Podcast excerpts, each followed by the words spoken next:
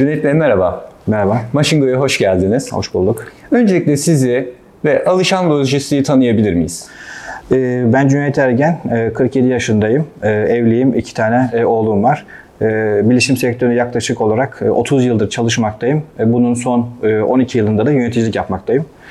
E, ik- 2019 yılından beri Alişan Lojistik'te bilgi teknoloji ve ARGE direktörü olarak çalışmaktayım. E, Alişan Lojistik e, 40 yıla e, varan bir lojistik e, deneyimi olan bir firmamızdır. %100 yerli sermaye ile kurulmuş. Şu anda yaklaşık olarak 1600 çalışanı, e, 550'ye yakın özmal aracıyla e, yılda 250 bin civarında araç hareket eden ve yılda da 5 milyon palet hareketi olan bir e, şirket konumuna ulaşmıştır. Özellikle entegre lojistik çözümlerinde deneyimlemiş ve müşterine özel çözümler sunmaktadır. Ve kimyasal dolum, dağıtım ve hızlı tüketimde de depolama ve dağıtım hizmetleri sunan e, niş alanında hizmetler sunan bir firmadır Alişan Lojistik. Bugün lojistik nasıl bir noktaya geldi? Lojistik e, esasen çok ilginç bir noktaya geldi. Şöyle örnekleyebiliriz. Yani bildiğiniz gibi bir sürü sektörler var. Bankacılık, sigorta gibi bir sürü sektörler var. Bunların e, içerisinde son 30 yılda esasen ismi değişen tek sektörüz biz. Yani bir zamanlar kamyoncuyduk, taşıyıcı olduk, nakliyeci olduk, şimdi lojistik olduk. Depodan baktığımız zaman da ambarcıydık, depocuyduk, şimdi lojistik tedarikçisi olduk. Ve sektörde de e, ciddi bir değişimler oldu. Yani bu sektörde isim değişmesi demek müşteriye daha çok yaklaşan, müşteriyle daha çok iç içe olan, daha öne çıkan bir sektör haline geldik. Teknolojiyle e, lojistiği birbirine entegre etmeniz takdire şayan. Yapay zeka iş süreçlerinizde nasıl değerlendiriyorsunuz? Şimdi yapay zekanın bize şöyle faydası oldu. Ee, biz bir bankayla sigorta kadar çok veri üreten bir firma değiliz. Sektör değiliz daha doğrusu. Ama veri çok üretiyoruz ve çok çok farklı veriler üretiyoruz esasen. Bizim tabii bu verileri kendi içimizde e, bir insan beyninde tutma şansımız çok zor. Bununla ilgili çok güçlü ERP'lerimiz var içeri kullandığımız.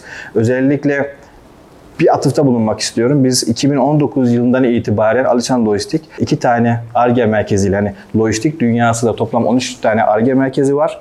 O Sanayi Bakanlığı on- onaylı. Bunlar iki tanesi ARGE merkezi Alişan Lojistik'te bulunmaktadır. Bir tanesi Konya'da, ötekisi İstanbul'da. Bununla birlikte bizim verilerimiz çoğalmaya, büyümeye başladı. Ve dediğim gibi veri çoğaldıkça insanların bu verileri işlemesi zorlaşmaya başladı. Beynimiz bir yere kadar yetmeye başladı. Özellikle şunu söyleyebilirim, bir örnek verecek olursak. e, araçlarımızı biliyorsunuz 81 ilden 81 ile hareket ediyor. Ama biz burada 81 ilden 81 ile giden hareketlerde fiyatları tutma şansımız yok. Yani araç acaba dün kaç paraya gidiyordu, geçen ay kaç paraya gitti, önceki sene kaç paraya gitti biz bunu tutma şansımız yok. Ancak yapay zeka nerede faydası oldu? Biz artık yapay zeka sisteminden çıktısı olarak şeyi görebiliyoruz. Ben geçen sene kaç paraya gitmiştim, hangi ayda, hangi dönemde gitmiştim. Önüm, aynı dönemin önümüzdeki yıl ne zaman gideceğini görebilmem benim için büyük fayda sağladı. Burada şu fayda var. İnsan gücüyle yapabildiğim, yapmam gereken birçok işi artık makineler bana direkt karar destek sistemine aktardığından dolayısıyla benim karar verme mekanizmalarım hızlandı. Böyle bir faydası oldu. Tabii bunun dışında bu bir örnek bizim için. Lojistik açısından baktığımız zaman da ödeme sistemlerimiz, maliyet tahminleme sistemlerimiz aynı zamanda da araç ve sefer planlama sistemlerimizi şu anda yapay zeka üzerinden yönetiyoruz biz. Alışan Lojistik olarak startuplara değer veriyorsunuz. Startupları nasıl değerlendiriyorsunuz? Hangi noktalarda işbirliği yapıyorsunuz? Önce şeyden bahsedelim. Startup'lara nasıl ulaşıyoruz? Bu bizim için çok önemli bir nokta. Biraz önce belirttiğim gibi biz e, ARGE projelerimizde özellikle üniversiteyle işbirliklerimiz çok yoğun bir şekilde devam ediyor.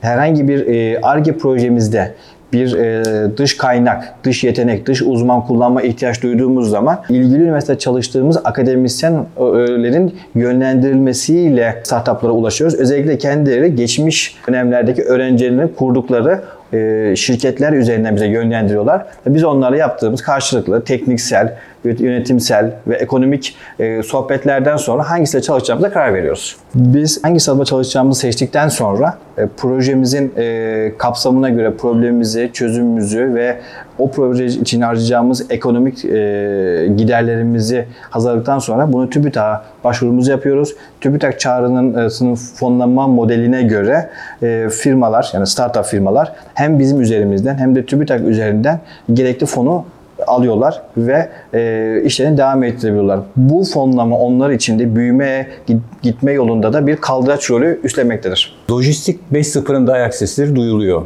Siz bu konuda nasıl bir hazırlık yapıyorsunuz? Şimdi Lojistik 5.0 esasen e, çok yeni bir konu. Yani birkaç cümle söylemek gerekirse Lojistik 4.0 zaten hayatımıza tam anlamıyla daha girmedi. Yani tam %100 faydalarını gördüğümüzü söyleyemeyiz. Lojistik 4.0 nedir? İnsan elinin değdiği yerlere makinenin değmesi. Lojistik 5.0 nedir? İnsanla makinenin etkileşimi.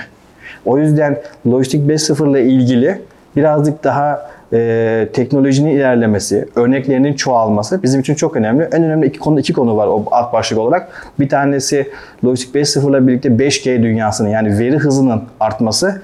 İkinci de özellikle kendi kendine yönetebilen sistemlerin daha olgun olması. Örnek verecek olursak bir arabayı bıraktığınız zaman caddeye daha rahat gidebilmesi gibi konular olgunlaştıkça biz de nasıl 4.0'a entegre olduysak 5.0'a da entegre olacağımızı düşünüyoruz. Ama izliyoruz.